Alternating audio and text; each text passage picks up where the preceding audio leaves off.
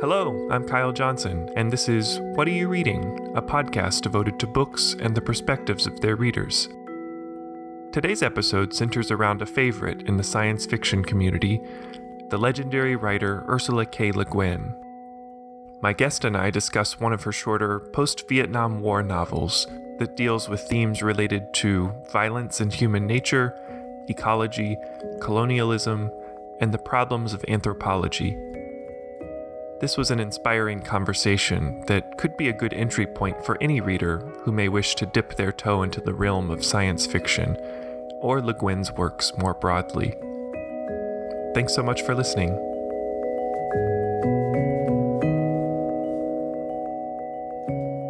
I'm Sam Cote. I make book videos on TikTok and YouTube. My handle is Sam D Cote. Yeah. And what are you reading? I just finished reading The Word for World is Forest by Ursula K. Le Guin. Okay, so I'm going to start with a pretty broad question. Who was Ursula K. Le Guin? Ursula K. Le Guin is an American sci fi and fantasy author. I think her last published book was 2016 or 2017. She has had just a massive impact on the science fiction fantasy genres. She is known for a lot of the cultural anthropology influence on her work. So, yeah, she's published so many books. So far, I've read The Lathe of Heaven and The Left Hand of Darkness.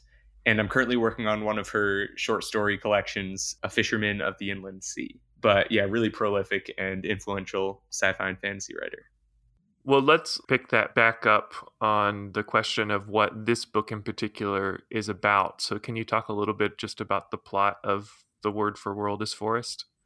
The Word for World is Forest is about the interaction of a nonviolent, peaceful group of humans on this planet called Athshe, and they are nonviolent. They don't have war with each other. There's no concept of murder in this world.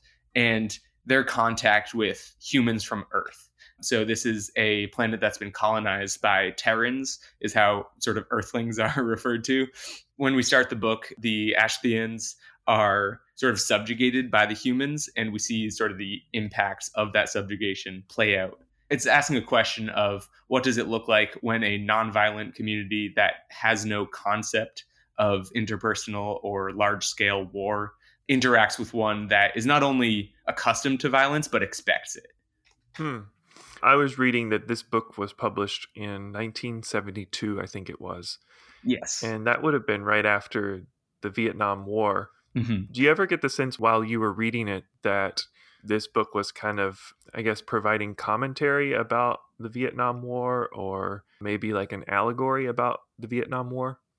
Definitely. There are some absolute definite parallels that can be drawn as to whether it was like directly trying to talk about the Vietnam War specifically. I'm not sure, but there are moments where you can practically hear Fortunate Son playing in the background. There's definitely that colonialism aspect where it's a powerful force with lots of technology that's come to extract something from the land you know, I'm curious with some of those cultural or social issues that maybe she addresses through fiction or provides commentary on.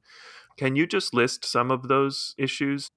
It's really easy to look at this book and the events of it and say like Ursula K. Le Guin is anti-war, and for the most part, I think that that's true. Mm-hmm. But I think what she specifically kind of puts into this book is the fact that violence isn't something that's baked into the fiber of being a human. Hmm. There's this strong urge to conflate the natural with the cultural. Uh, one of those things that often gets conf- conflated is violence and war. Why do we fight each other? Oh, that's it's natural. It's what humans do. How do we justify violence? Well, oh, it's just in our blood. It's in our genes. We had to compete to survive as apes. Now we have to compete to survive as humans. It's just part of us. It's who we are. And I think what Le Guin is doing here is pushing back against that because we see a peaceful people that has no concept of war. They are interacting with a more violent people who are expecting war and show them violence. And we see this peaceful people learn that behavior. So what mm. that says to me is that Le Guin is trying to communicate that this is something that humans on Earth had to learn as well. This isn't something that is inherent to being a person. This isn't something that's unavoidable or something that's baked into us. It's something that we picked up along the way, uh, for better or worse.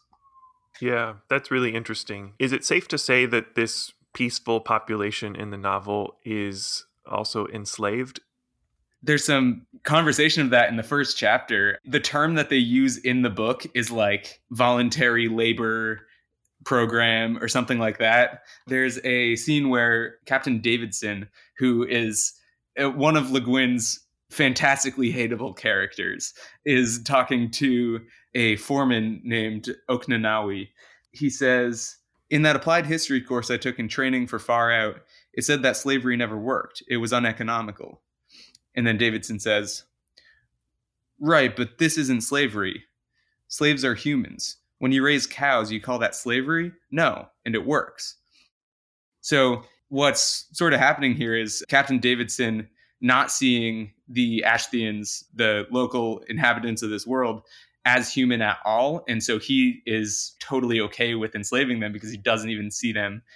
If your definition of slavery is that the slaves have to be human and you don't see the humans as human, then um, then therefore it's not slavery in their minds. Hmm. That was an actual argument that was used to justify slavery in the U.S. Exactly there's kind of that commentary of like, oh, we need to remember our history so that we don't repeat it. Where we draw the line at human defines what we think is okay to do to to people, I guess. Yeah, it's an interesting theme. If I have it right, by the end of the novel, you hinted at this, but this, I guess, for lack of a better word, I'm just going to call them the enslaved population. Sure. They kind of learn to push back, and you mentioned they kind of learn violence, and that introduces violence into their peaceful culture. Do I have that right?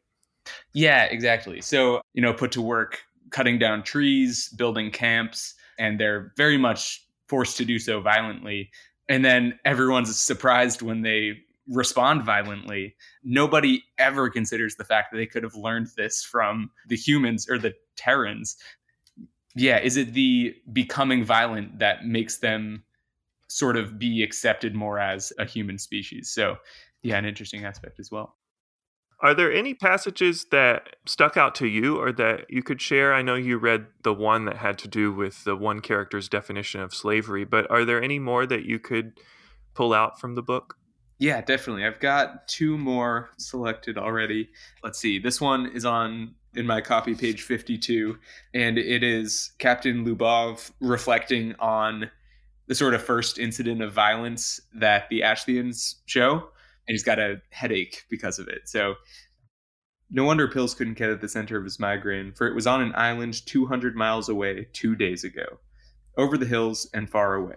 Ashes, ashes, all fall down.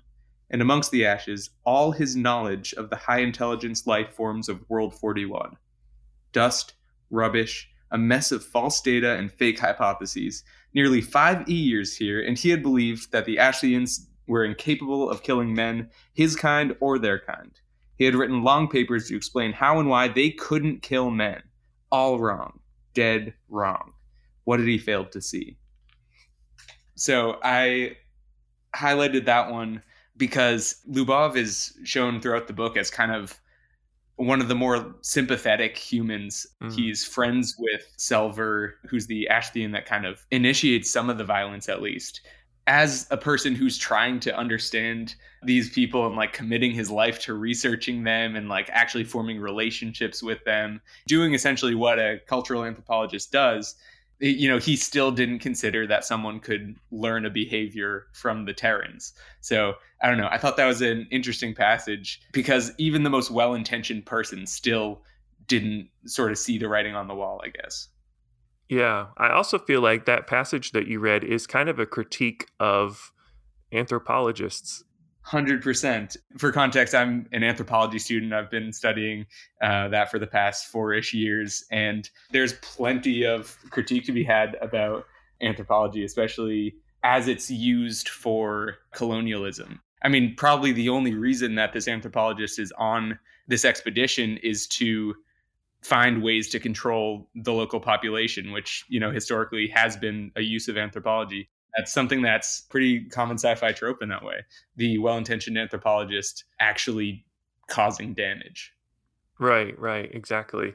And just the overall belief that you can understand a culture and even create policies around how that culture is going to be treated based on writing long papers, which is right. Guin's words. What is the role of science fiction or fantasy in solving some of our culture's problems? Mm, this is a great question. And I think about this so often. when I started studying anthropology, I did so because it completely changed the way that I see humanity and see people and how we interact with each other and interact with the world. Then I later got back into reading science fiction and fantasy, and I realized that that is the same reason that I love reading science fiction and fantasy. I mean, sometimes it's hard to have the difficult conversations, especially when it comes to social issues and maybe what's wrong with humanity, what we need to fix, what can be fixed, what can't be fixed. These are like difficult things to grapple with, especially when we look back at history. Things like slavery, if it's not taught to you well in school, it's can be extremely hard to grapple with and being able to look at these through a different lens to be able to see something that is symbolic of something else can make it a lot easier to deal with these questions and ask them and propose answers to them. Yeah, that's really interesting.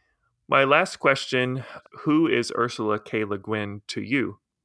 Mm, good question. I think to me, Ursula K. Le Guin is the answer to a lot of the questions we were just talking about.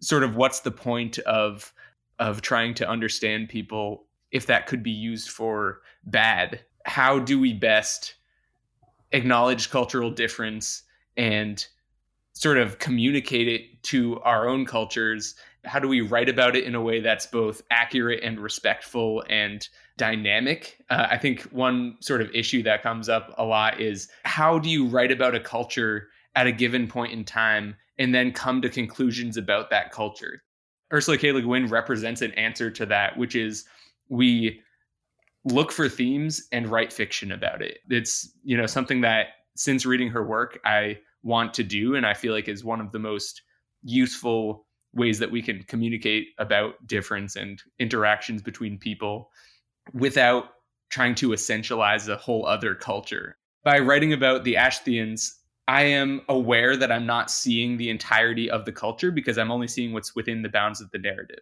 If this culture were real and I could go experience it and talk to the people and interact with them, I also wouldn't be getting the entire experience of what it means to be in that culture. The value of her fiction is that we can explore that difference and see what it's like while knowing that not everything is covered. I mean, one sort of folly of anthropological research is that we, intentionally or not, can give the impression that we are telling the reader everything. And hmm. that is almost never the case. So her writing gives me hope that we can still accurately communicate about difference and learn how to be more empathetic and strive to know about each other, even without necessarily continuing some potentially destructive practices.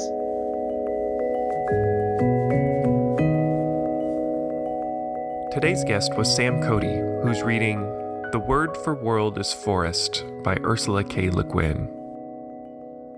If today's title interests you, please consider purchasing a copy from the bookshop.org link in the show notes. Buying from here supports local bookshops and this podcast. The music heard on What Are You Reading is from the album Wallflower by percussionist Julian Loida.